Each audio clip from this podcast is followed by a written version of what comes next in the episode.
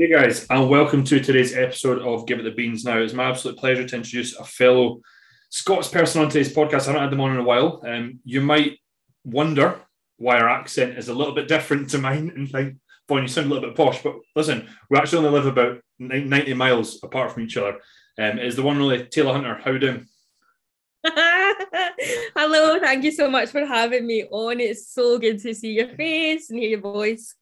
That is okay. Now, what I'd love to do is I know I know a bit about you, but the listeners out there that are maybe living under a rock, if they're if they live in Scotland, maybe you know would love to know a bit more about you. But there is maybe listeners that are far and wide that um, I'm going to have to apologize for. I'm not going to put subtitles in, so you're just going to have to listen really, really closely to that accent. But anyway, listen. All jokes aside, give us a big introduction of who you are, what you do, you know, how, how long you've been in the industry, your competitive like scene to date, and yeah, give us the whole lowdown.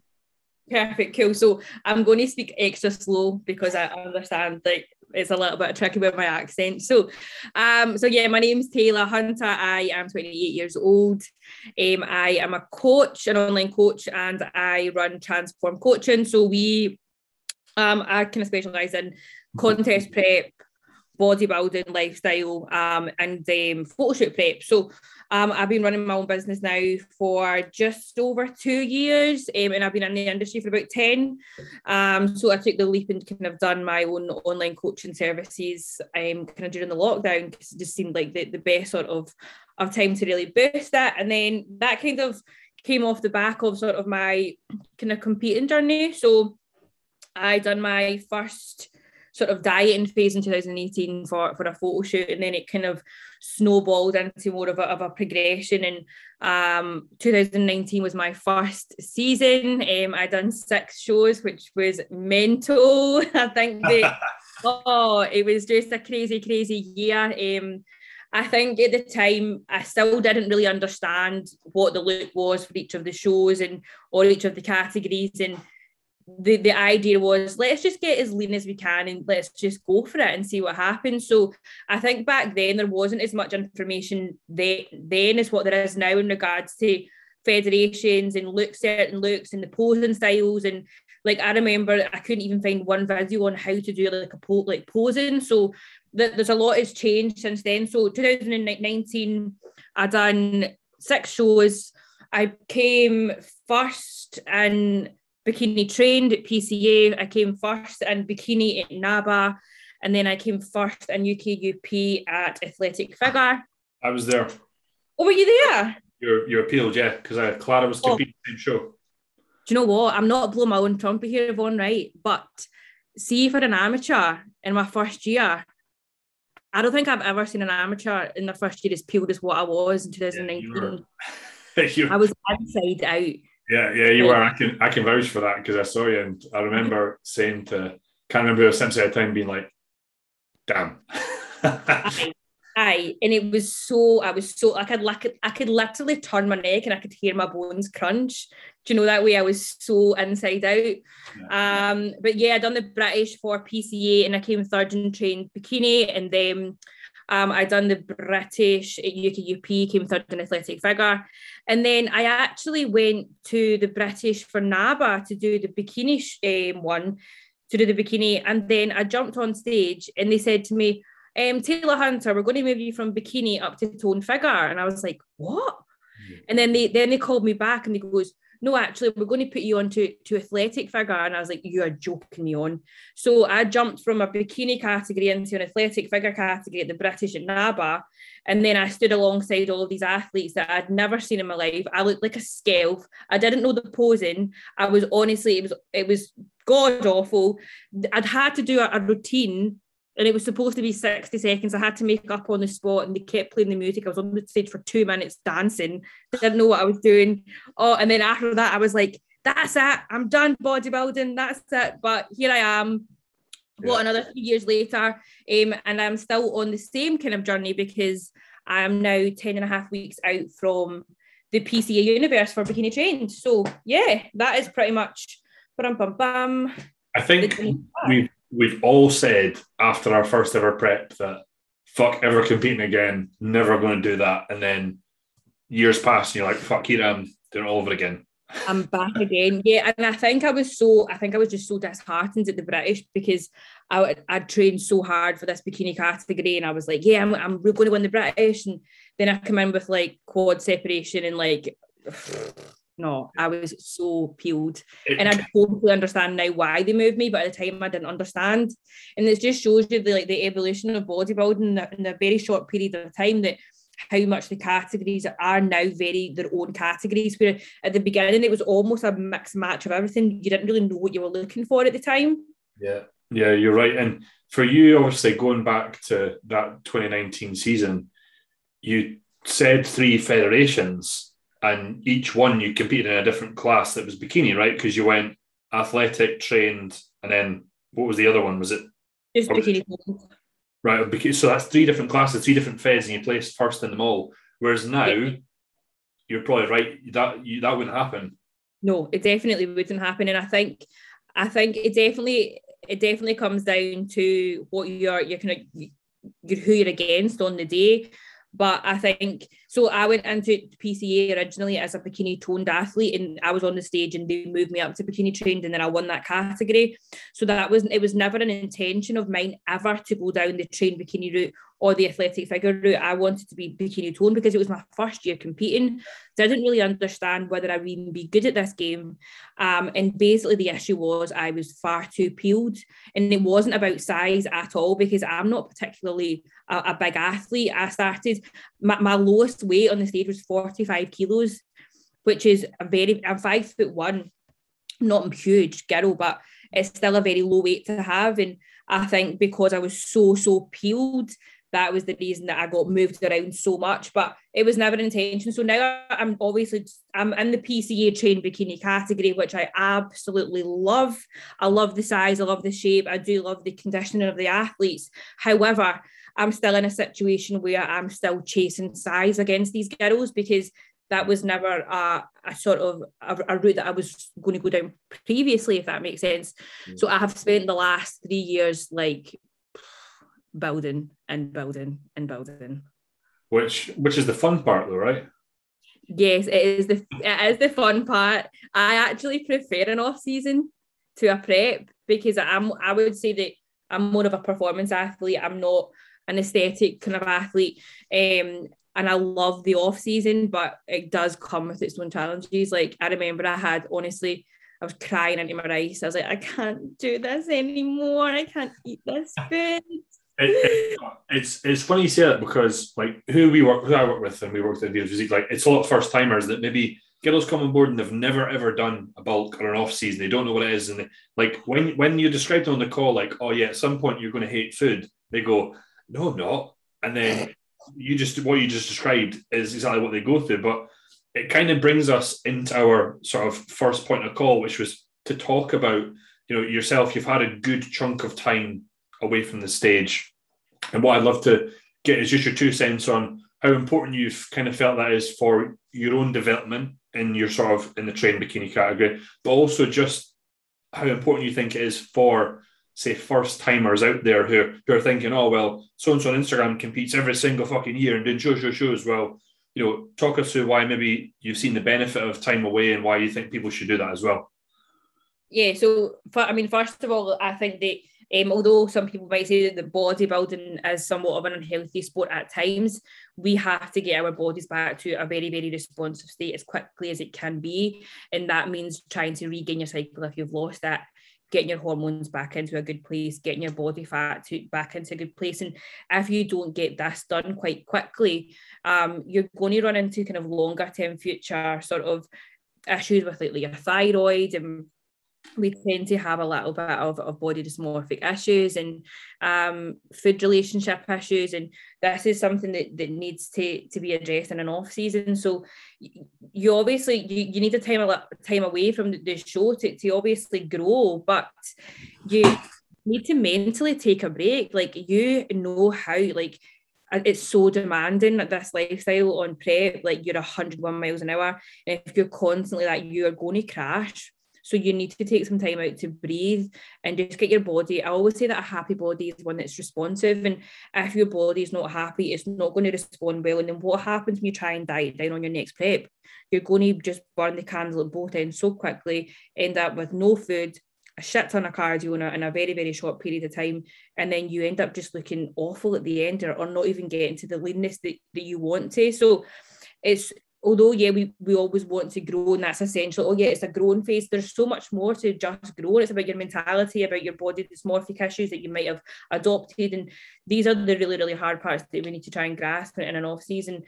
But the the food focus for me personally was was it's incredible how my mindset is, is kind of changed since my first prep to now. Like that off season although did I want to my my off season was a little bit of a funny one because I did not ever plan on getting as heavy as what I got. So I went from 45 kilos up to 80 kilos on in my off season. So I was I, I was very, very heavy for a five foot one bikini athlete. Um, my calories were something like just under 5,000 calories a day.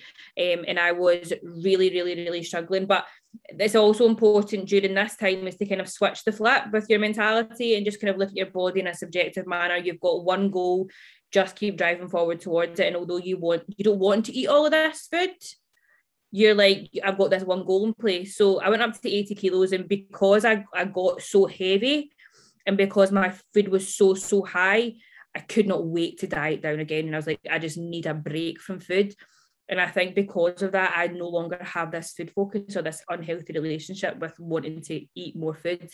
So mm. now, like my calories are actually quite low right now, but am I hungry? No, because food will always be there and it'll always come back, and it's always learning lessons. But yeah, essentially, yeah, okay, it's the purpose is to grow. But if you're competing year on year, you're, you're not going to come first every single year. You you just won't. You'll probably come maybe first one year, maybe sixth the next year, maybe third the next year, because they get these girls are taking time out, they're growing fast. Like, see the standard now compared to what it was three years ago.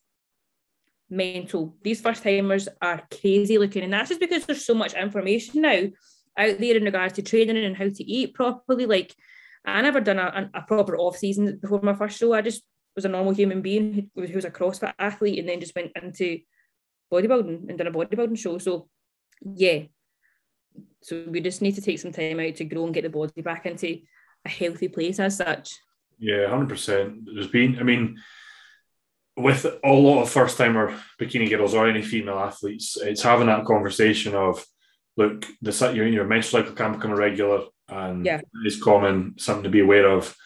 There's not much we can do about that as we're on the way down, but it's got to be the main priority coming out to to try and regain that. But every female's so different, and I've I've seen females regain their cycle within two three months. I've seen some take a year, and yeah. that's obviously to an, an extreme. But from I mean, from a female perspective, I guess that can be quite that can probably be quite scary. It not being around after a diet phase, right? For sure. So eat what I would also say in regards to a prep, it's not always just low food that's going to stop your cycle the, the stress that you can also have on your body will can also be towards the um towards losing your cycle so for example my first prep was sorry, my second sort of prep there, the one that got cancelled because of COVID. I was only one month into my prep and my food was like 3,000 calories and I lost my, my period in the first month. And that's because I was under so much stress and I was putting so much pressure on myself for me to actually do well in the prep the, the my CNS was absolutely fried and I lost my cycle so quickly. So it's not always about having low food. It's always it's also about trying to control as much stress as you can. Like if you're going into if you're continuously dieting all the time, even though your food might be in, a, in an okay place, your body's fried. Your body needs to have a break and just chill out. And you need to like mentally be present in the moment with activities that are not just bodybuilding. Yeah, yeah, hundred percent. Because it's easy for me and you to prep because we're online coaches. We can train when we want, we can do cardio when we want, but some people out there are pre- like I praise people that do a nine to five job and do a bodybuilding show, or like now I have kid uh, a wee boy like and have kids and do this. Uh, it's insane. Um, it's, yeah, your time management has to be impeccable. So I've actually only been like a full on a full time online coach since June of 2021. So I actually worked a full time job doing my my first season. Shit, So I- that.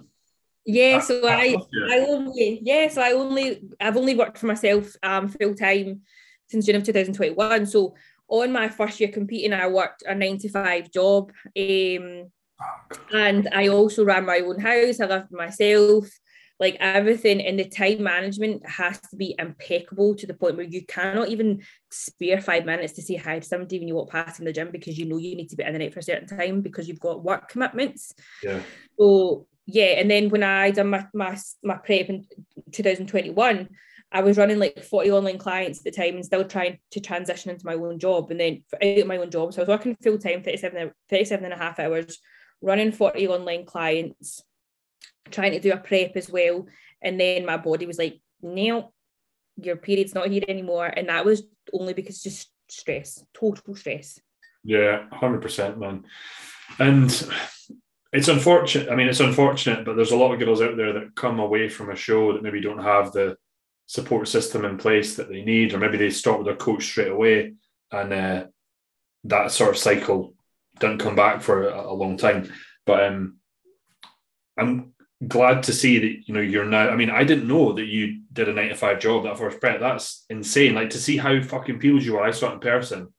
If you'd be working nine to five, that's that's nuts. But anyway, you're you're in a different position now. Um, but yes. I guess probably everything changed for yourself and the world really back when like lockdown hit, right? Uh, Yes. if if you think like if if COVID wasn't a thing, do you think that you would have competed sooner, or do you think that you'd still have left it? Like, do you, have you got a long term goal of want to be a, a pro, or do, how do you think your journey would have been different if you'd if if COVID hadn't hit? So, um, so basically, like the, to give you a little bit of, of timelines, I done the British in 2019 October, and then I got an invite to Worlds, which was supposed to be in the May of 2020. So I had basically jumped out of the prep for um, the British and basically straight back into one for the for the Worlds, and then it was. Um, then it got cancelled because of COVID. So if COVID didn't happen, I would have competed in May 2020. Um, and I probably would have taken maybe two or three years off, and then I would have came back as a proper trained bikini athlete or a figure athlete because that was always my plan to do. So, um, I love the figure. I do love the figure and the IFBB, um, and I love bikini trained. Um, however, I think that I'm a realist and I understand that I don't particularly have the genetics to be a pro. Um, people can say, Yeah, I want to be a pro. Yeah, we all want to be a pro. Of course, we all want to be a pro. It's the dream, but we need to be realistic. Not everybody has the genetics for a, a, a pro body. So, for example, I wanted to move into figure, but now that I know that I've dieted down again with growth, my lats are so short to the point I would go on a, a figure stage and I just would look so out of place because my body just isn't the right shape. In a bikini category, I have I always say that I'm shaped almost like a suitcase because my waist is so blocky. And it could have maybe been from all the, the years that I competed at CrossFit.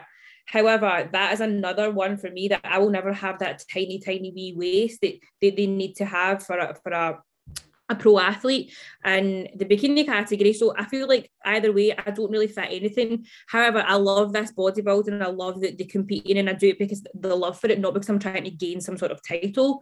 Mm. And and I know that I am a realist and I know that I will be, that I am a better coach than I am an athlete. And I, I would now my, my direction has sort of changed rather than me saying, well, I want to be a pro. No, I don't want to be a pro, but I want my athletes to be pros now. And that's the kind of change in the mentality that I've had now going forward. Because some of the girls that I've got are just fucking insane. I cannot, oh, they're just amazing. That I, and I look at them and I'm like, I wish that I had somebody back then to tell me that back then, and maybe I wouldn't have done all the stupid shit that I've done over the years and changed. Maybe I could have changed my body composition a little bit better back then. But I'm a realist. Will I ever be a pro athlete? No. Would I love to be? Yeah, of course we all would. But I would I'm a far better coach than I am an athlete, and that's purely down to genetics and just realism. Yeah, I think like I've always said I don't want to be a pro just because I, I can't be like can't be fucked with living the lifestyle that they need need to live to do it, but then also at the same time as you, not suited for it. But it's it's amazing to speak to someone else that is so passionate about coaching and probably seeing the success of others over their own journey because you've you know how to prep, you've done shows, you know what it's like to win shows in place. But would you say that you get more benefit helping someone win than winning yourself? Hundred percent. This hundred percent. And I know this now because when I wake up in the morning now, like previously, my first was like, I need to get my cardio done and I need to do my training and I need to pick my meals. Which I got up and, and I still have a routine every single day and it's still the same, got up to my fasted cardio. But if I was, and I always said, once I work for myself, I can't wait because I can train whenever I want to. But that's not the situation now. I get up in the morning, I do my cardio, and then my clients are my first priority, and they will always be my priority now over my own training. And if that meant that I couldn't get to training one day because I've got too much client work, then that's fine. That that's what I have to do because the and that's why I know at that point that their journeys are, are far more important to me. Mine's is important to me, of course it is, and I would never let myself down or my coach down from what I've worked over for the years. But my athletes and the potential that I can see in them that I don't have genetically wise within myself.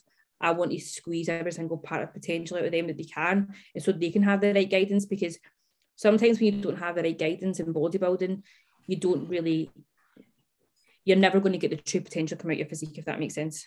Yeah, yeah, hundred percent agree with everyone saying, but it's just it's awesome to to hear a similar sort of mindset come from someone that lives say an hour and a half up the road. And you wish, I wish there was just more coaches like that in the industry, particularly in the in the competitive scene. Because if you think back to maybe not so much now, back in the day, big jack guy who's a bodybuilder, someone thinks, oh, he'll be a good coach. I'll just go with him. And maybe don't have, as you've just said, the guidance to to send your girls in this and sort of direction or do this class, do this pose and blah blah. Um, and it's just great to hear. But it's kind of you can also hear how much you've changed, or probably what's going on right now. The change from your last prep to now, because your last prep, nine to five job, everything was so boom, boom, boom, boom, boom, boom, it was all about you. Whereas this prep, you're kind of serving yourself, but at the same time you're serving your clients. So, is that just the biggest change for you from that prep versus this one? or is I mean, talk us through what this prep's like versus the last one, I suppose. So I think I think I've grown as a person and I'm very much more open-minded now than what I was back then. So my first prep, I was very naive. I thought we all went on stage, we were all natty. Like, do you know what I mean? Like you just you didn't have the information back then what you do now. And um, I was very, very naive back then and I didn't really understand proper, properly how to to diet and, and obviously train properly as a true bodybuilder. But I would say now, yeah, of course, my coaching, I am a coach now, so I can empathize a lot more now with like, I, f- I feel like back then, oh my God, I'm the only person that feels like this in the world. Like, mm. and you feel like so alone. But now I feel like, nah, I now, I need to lead from the front now. And yeah, okay, I might have shitty days, but I'm not going to moan about it because I've got a whole team that I now need to support and push through. When they've got shitty days, they need to lean on me. So I'm not going to come across like even if you do have the shitty, shitty, shitty days on prep, which are awful, you you just need to suck it up and go on with it rather than crying on the floor because you're hungry. So mm. there's there's been a, lot of change, but I think as well one of the massive changes for me is probably my food focus. Like in my first prep in 2019, I was just starving all the time. I was probably on more calories then than what I, I am at now. But I was so food focused, and that's because I was just I was constantly looking at cookies and constantly looking at Instagrams and, and buying things and hoarding them. And see now I don't have anything like that. I don't have any sort of cravings, nothing. There's no food focus for me. And I can, I'm just switched the flap and I can do that quite easily now. Like switch the flap, let's go food will always be there. What is the point in hoarding food and putting it in your cupboards or looking at cookies on Instagram? Like there's so food will always always be there. I would say though that as I get older, so I was 25 in my first competing season. I'm 28 now, so I'll be 29 this year. The only thing that I would say is, is difficult this time round is I'm getting older and all of my friends are all getting married. They're all settling down. And it's not because I want to get married and settle down. That's not it. It's the, the social sort of side of that is the weddings, the hen do's, the engagement parties, the baby showers. And although I'm present, I'm not present present sometimes, if that makes sense. Yep. Which is very, very difficult for me as I get older because I want to be uh, immersed in this with my friends and give them everything mm. and be totally present in the moment. But it's sometimes so bloody hard when you can't even stand up because your legs are so sore and you're so hungry. yeah, it's funny. It's funny you say that because I had uh, a prep last year, as you know, and there was three weddings on my prep, and uh, I went to one.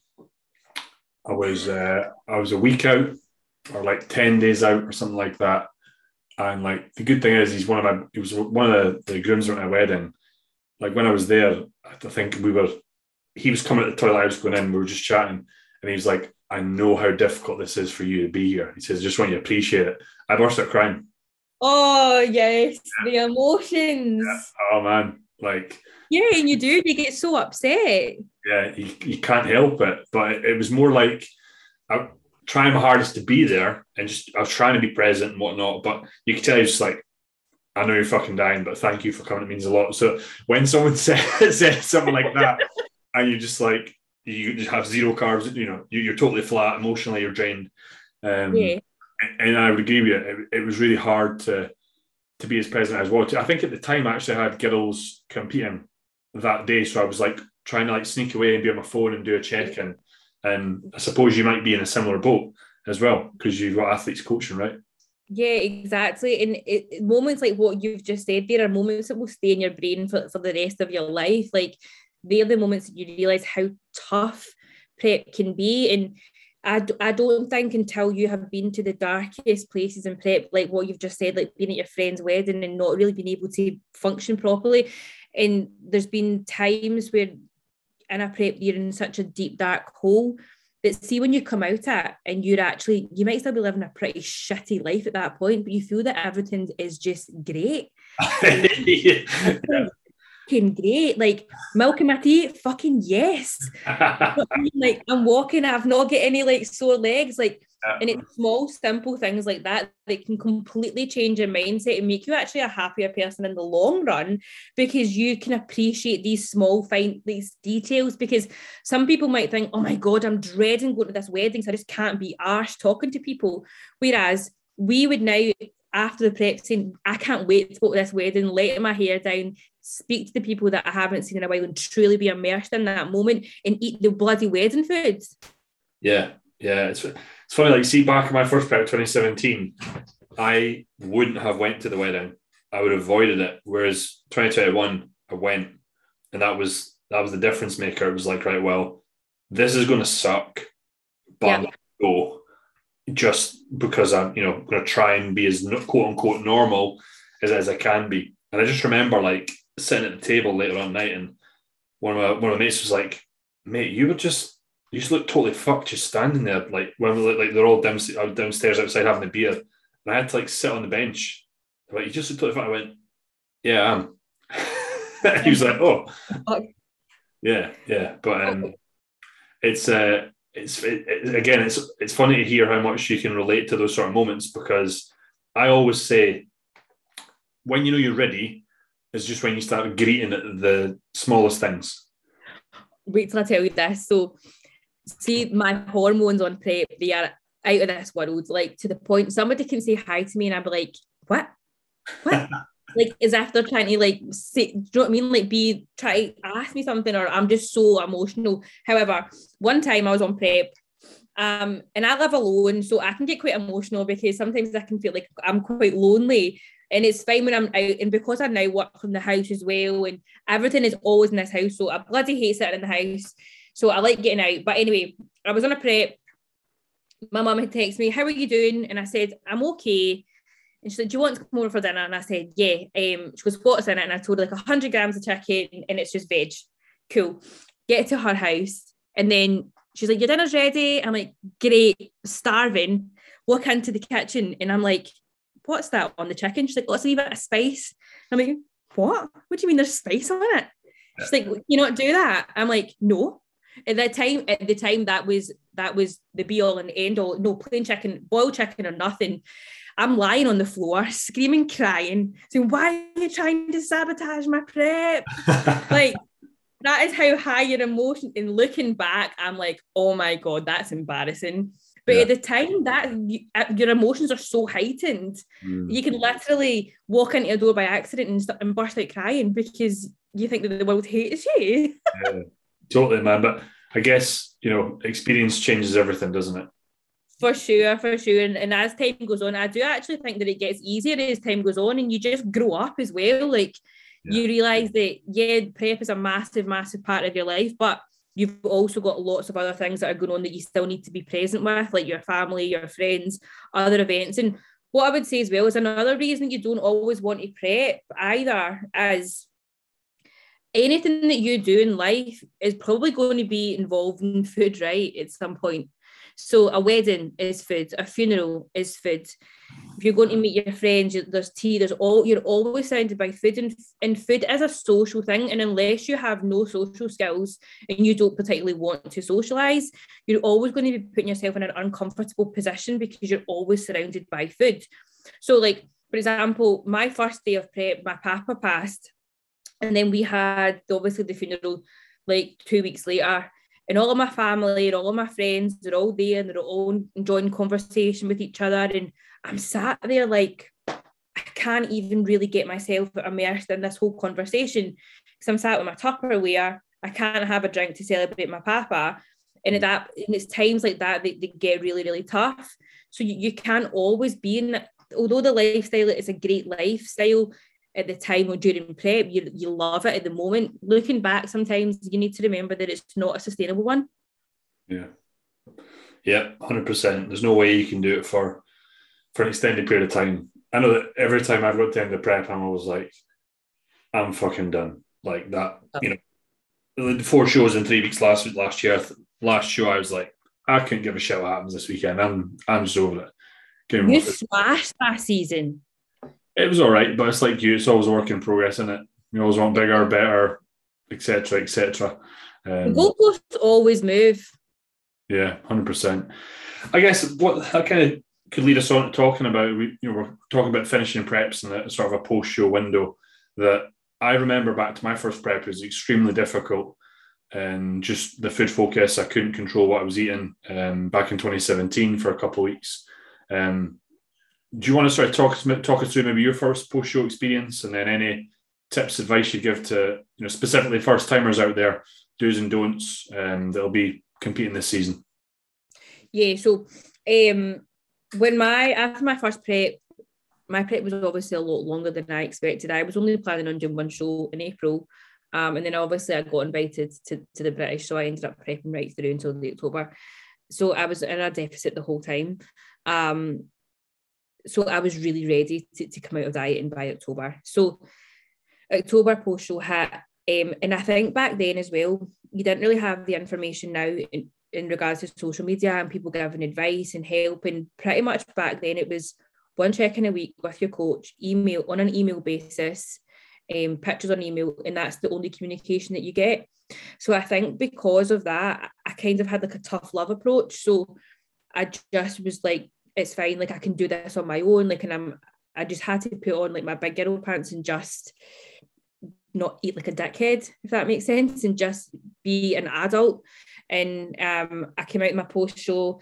I had maybe two or three days where I binged, of course, you do that. You, I binged on brownies, on cakes to the point I was sick, and then I was eating them again. And then three or days, three or four days went in, and I went straight back to plan and that was it. And then my car at that point, because I was dieting for so so long in October, my cardio wasn't in anymore, and it was only steps, so I didn't have to reverse out the cardio. So that was fine for me. So I basically just went straight back onto plan. Foot bumped food right up. Had a lovely Christmas, lovely New Year. Um, spent so much time with my friends and family, and then I got back to my prep in the January. And I think because I knew that I had such a small window between the British and the world that I couldn't fuck it up. Yeah. So I always had that goal in the forefront of my mind, like you cannot, you cannot fuck this because you're going to make this so much harder for yourself. So I think the road that it's it's so it's super super important. Like after a post show is is to spend some time with your friends and your family and give back to them because they've listened to your shit for 20 weeks and you moaning and crying and them watching you out of Tupperware. So I think it's very important to give that time back to your family and go out for dinner and spend some time. And it's okay to have a little cupcake here and there with them and, and go to Costa or whatever it may be and, and have some nice treats. But it's equally as important to be on your plan as well because you've been on a plan for so long, the body doesn't really understand what's happening after. If you're going to start gorging on cakes all the time, your digestion's going to be way off, your training's going to be shit, your mm. body composition starts to, to get completely fried. And I think that's when we start to run into troubles with um, sort of like post-show body dysmorphia. By the way, see post-show body dysmorphia this is a real thing and this is a real, real issue with a lot of females. And I remember I posted a picture and I was only like six kilos above my stage weight. And I was, and I genuinely thought at the time that I was so fat and I was so disgusted with myself. But it just takes your brain a little bit of time to, to get back to normality as such. And but what I will say is, as coaches, we do need to lead from the front.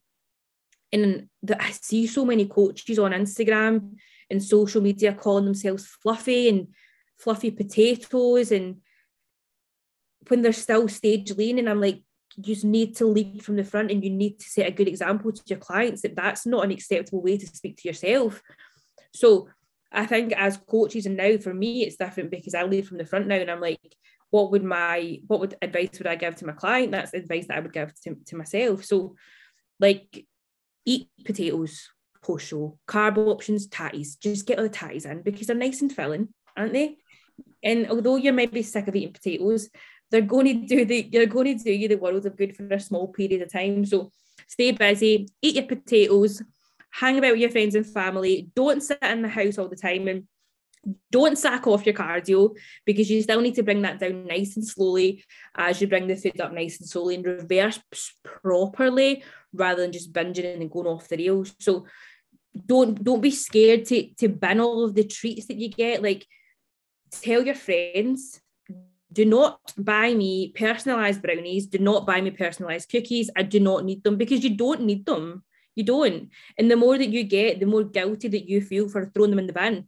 So you feel that you have to eat them all. And then by the time comes, you've ate three boxes of pizza sized cookies and you feel shit, your digestion's awful, you're crying because you're so watery, that you just isolate yourself from the rest of the world because you're ashamed because your body looks so different. Yeah. So throw the brownies away because you don't need them. Who's ever going to know that you threw them away? And do not hoard food for your post show. Do not even take food with you post show. What's the point? There will be shops when you walk past them when you go to the car. Burger King is there. Do not, you need to just switch off because if you're continuously thinking about food, it's just snowballing into like a longer term. Yeah, hundred percent, man. I think, I think, you should trademark that phrase. Get the tatties in. Get the tatties in. get tatties in. See, that's like, see, they get my girls. So I work with a lot of lifestyle clients as well. And if they come to me and they say, I really want to do a photo shoot, and I'm like, okay, how's your relationship with your body? And how is your relationship with your food currently? Oh, I've got body dysmorphia. Um, and I just think about food all the time. And I'm like, well, we're not doing a photo shoot because we need to sort these issues out first. Yeah. And I'm yeah. like, tatties, tatties, just all the tatties, fill them right up. So give them loads and loads and loads of food, get rid of that food focus, improve their relationship with their body through obviously training, all that good stuff. And then maybe think about a dieting phase down the line. But oh yeah, if you've got food focus, get the tatties in. Love it, man. Love it. Now, one thing I always have a, a, conversation with female athletes about is in today's society, there's a I actually had a I actually had a consult today, and the girls' words were, "I don't want to to get too manly," and I was like, uh, "and too big," and I was like, "Well, I've been trying to get big for ten years, and I'm still not big, so it won't happen overnight." But I think there's a lot of insecure men in society who will make comments about female bodybuilders. I'm going to yeah. call bikini girls bodybuilders as well because that's where they are, the building bodies. Yeah. And I think that can really drastically impact their, their mental health, their mindset. Um, and there may be some females out there listening who are getting those comments from insecure men out there or whatever. If if you were speaking to those women, you know, what would you say if, if you ever had any comments like that before? Is there any way that you dealt with it now? I, I kind of know from your persona that you're a very tough, tough lady, right? And don't take any shit. But you know, not not not every, not in, some of the female listeners out there might be as strong as strong as you are. So, what would you say?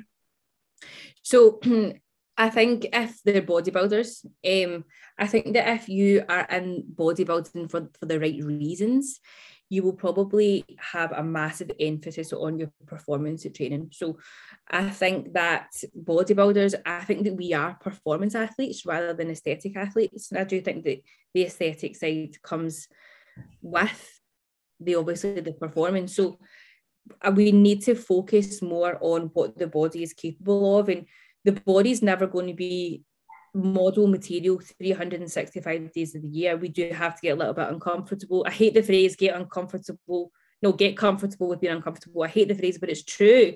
Like we have to, if we want to truly progress in this industry, we really, really need to get a little bit more uncomfortable. So it's not just males though, Vonna. I would say we get a lot of, of female, what's the word? Um they, they, they, they don't they just don't so a lot of females think as well it's quite unpretty. So my after my first show my mum put a picture of me on Facebook um and nothing no caption nothing just a picture uploaded it. And somebody from her work actually commented on it saying yuck that's disgusting. And my mum wrote Dorothy I find that very disheartening when you write comments like that about my daughter because she's worked very hard and then next thing, I've got all these comments all flying in and all these different people all like backing me up, saying you wouldn't have said that if she was overweight, you wouldn't have fat shamed her, you wouldn't have skinny shamed her. So what you're shaming her because she's got muscles. And it, it's true, it doesn't come just from males, it, it comes from from from females as well. However, I do think males sometimes can feel a little emasculated by us because we know how to train, we know how to diet, we know how to do good form in the gym. There's nothing, there's nothing more that gives me the ick than a guy that cannot train properly, like with really bad form. So I think we almost make them feel a little bit emasculated because I do not know any bikini athlete or any figure athlete who is not massively independent in one way or another because we cannot rely on anybody, no man, to get us into shape and no whether it's a coach or whether it's your husband boyfriend, whatever it may be, we cannot rely on them to get us into shape. It comes down to our own mindset. And sometimes when men know that we don't need them, they get a little bit offended. Yeah, man. The, the reason I'm, the reason I'm not talking about you. the, the, reason I'm nodding is that um, I have an athlete, obviously I won't mention their name, who has was prepping and isn't prepping anymore. Um, for one of the reasons that her and her partner split up, and as they, I don't know, just I got the gist, the, the end of it right, but uh, as the relationship came towards the end, there was a lot of lack of support in what she was doing, and he openly had said what she was doing was making him feel insecure about himself uh, or not as good about himself. So therefore, he didn't want to support her in what she did, and then it led to led to them splitting. I I kind of said to her, "It's a blessing in disguise that this has happened." You know, because clearly he's not the he's, he's not the person for you. But that's why I'm sitting here nodding because I was literally having that conversation like two days ago on the phone that you know what she was doing and, and he wasn't he wasn't giving her the support. Um, I might yeah. also might also add that like people out there might not not when you said gives you the yick, I'm sure there's someone who's listening that doesn't know what that means. right? Oh no, how do you, how do you so, so if there's someone out there that's you know maybe from America or so that wants to know what does gives you the yick mean? What would uh, could you explain that? So the ick is something that you're a male or a female does, your partner or whatever. it's something that they do that just puts you right off them. Like there, there's a website I think, and it's like or there's a Twitter feed, and it's basically people talking about X and about what gives you the ick. And somebody, and the one that I'll always laugh about is some a girl who drew it. I get the ick when I think about him in the barber's chair, getting spun around with a gown on when he's looking at his new fresh haircut. and you know what? And that sometimes puts, I don't know why we're all a very strange breed, as males and females, but the I get the ick by somebody that has really terrible form and I just can't I just can't I can't be bothered to coach them into the right form. Is there out there guys listening you train at the gym Tayla trains at make sure your form is impeccable next time you gym if you want a phone number if you've got right form you've not got, not got a hope in hell with Tayla brilliant absolutely love it love it right anyway we're getting a little bit off off topic here so what I always like to do to round up things uh, on these podcasts with, with guests is this. Now, this doesn't need to be with, within bodybuilding. This can be with anything. But I always like to get like a life experience of your the biggest lesson in life that you've learned, and from that, is there any advice you'd give to anyone out there? So I think this goes in regards to probably bodybuilding, your career, education, family relationships, anything is you you cannot rely on anybody to, to be successful. And it, it truly comes within your own independence. And uh, there's this saying that or this, this kind of quote that I read once and it says a man that can read has no advantage over a man that cannot read? No that's not right. A man that does not read has no advantage over a man that cannot read. And it's true if you have the ability to do something but you choose not to use that ability you have no advantage over anybody else that is not able to have these same skills if that makes sense. So i think that, that you just basically you can't rely on anybody to be successful. Like the, the root of your own success lays deeply within your own soul and if you only really want to scratch the surface of potential then you're never ever going to truly see what you're capable of in life like you have to get out this comfort zone to be above average. It's kind of like a, a do or die mentality. And this comes down to work or to bodybuilding or to anything that like we all have hidden talents. Like would do I would I have ever known that I would have been a great coach? No, because I would never have if I didn't go and do bodybuilding, I would never have known this. And this can come down to you if you want to sort of be above average, you cannot have that average mindset. So you would probably know as well as a coach, we pretty much have zero days off because we want to be above average. We don't want to be the box standard PT who just goes in and, and leaves the, the work in the gym. Like we never ever have a day off and we never switch off. But we know that one day in the future that because we work so fucking hard right now that we can we're having shorter term sacrifice for a longer term reward because we've got longer kind of plans in, in the sort of pipeline. So what I would say is it's your own mentality that's going to get you from to where you want to be in life and you cannot rely on anybody if you want to truly have success. You need to be independent and you need to just push forward your own goals and yeah do your die mentality really. So yeah. Yeah i love it man. It's great to hear with how much passion you speak in and everything that you do for anyone out there that's listening that wants to get in contact with you, find out a bit more about your coaching services, what you do, maybe they want to learn a little bit of you know the Scottish Scottish accent or whatnot, where can they get in touch with you? So you can go onto my Instagram, which is just Tayla, T A Y L A Hunter underscore. Um, I don't really use Facebook. I'm not really a Facebook type of gal, but I also have a website which is www.taylorhunter.co.uk. Um, and if you are a first timer or you're looking to do a prep, then just fill out the inquiry form um, online and I will get back to you. Uh, thank you from, I mean, I speak for all the listeners when I say thank you for coming on and sharing your experiences, your journeys, and I, I know that it will help a lot of the girls out there that are competing for the first time, or even maybe the second time or third time or whatever. But I'm massively, you know, massive appreciate you you coming on. It's it's been been insightful, but it's good to just chat shop a, a little bit as well um, with someone who's from the same country as I am, and not. I feel a lot of the a lot of interviews I do with people, it's from like down south or you know from a different country. So it's just great to have someone else from Scotland because it is a Scottish podcast, shall we say? But um, listen, I think that I speak from everyone that's listening I say a massive good luck for the upcoming season. Um, but also, I think I speak for me and you when I say to everyone out there that wherever you are, whatever you do, give it the beans.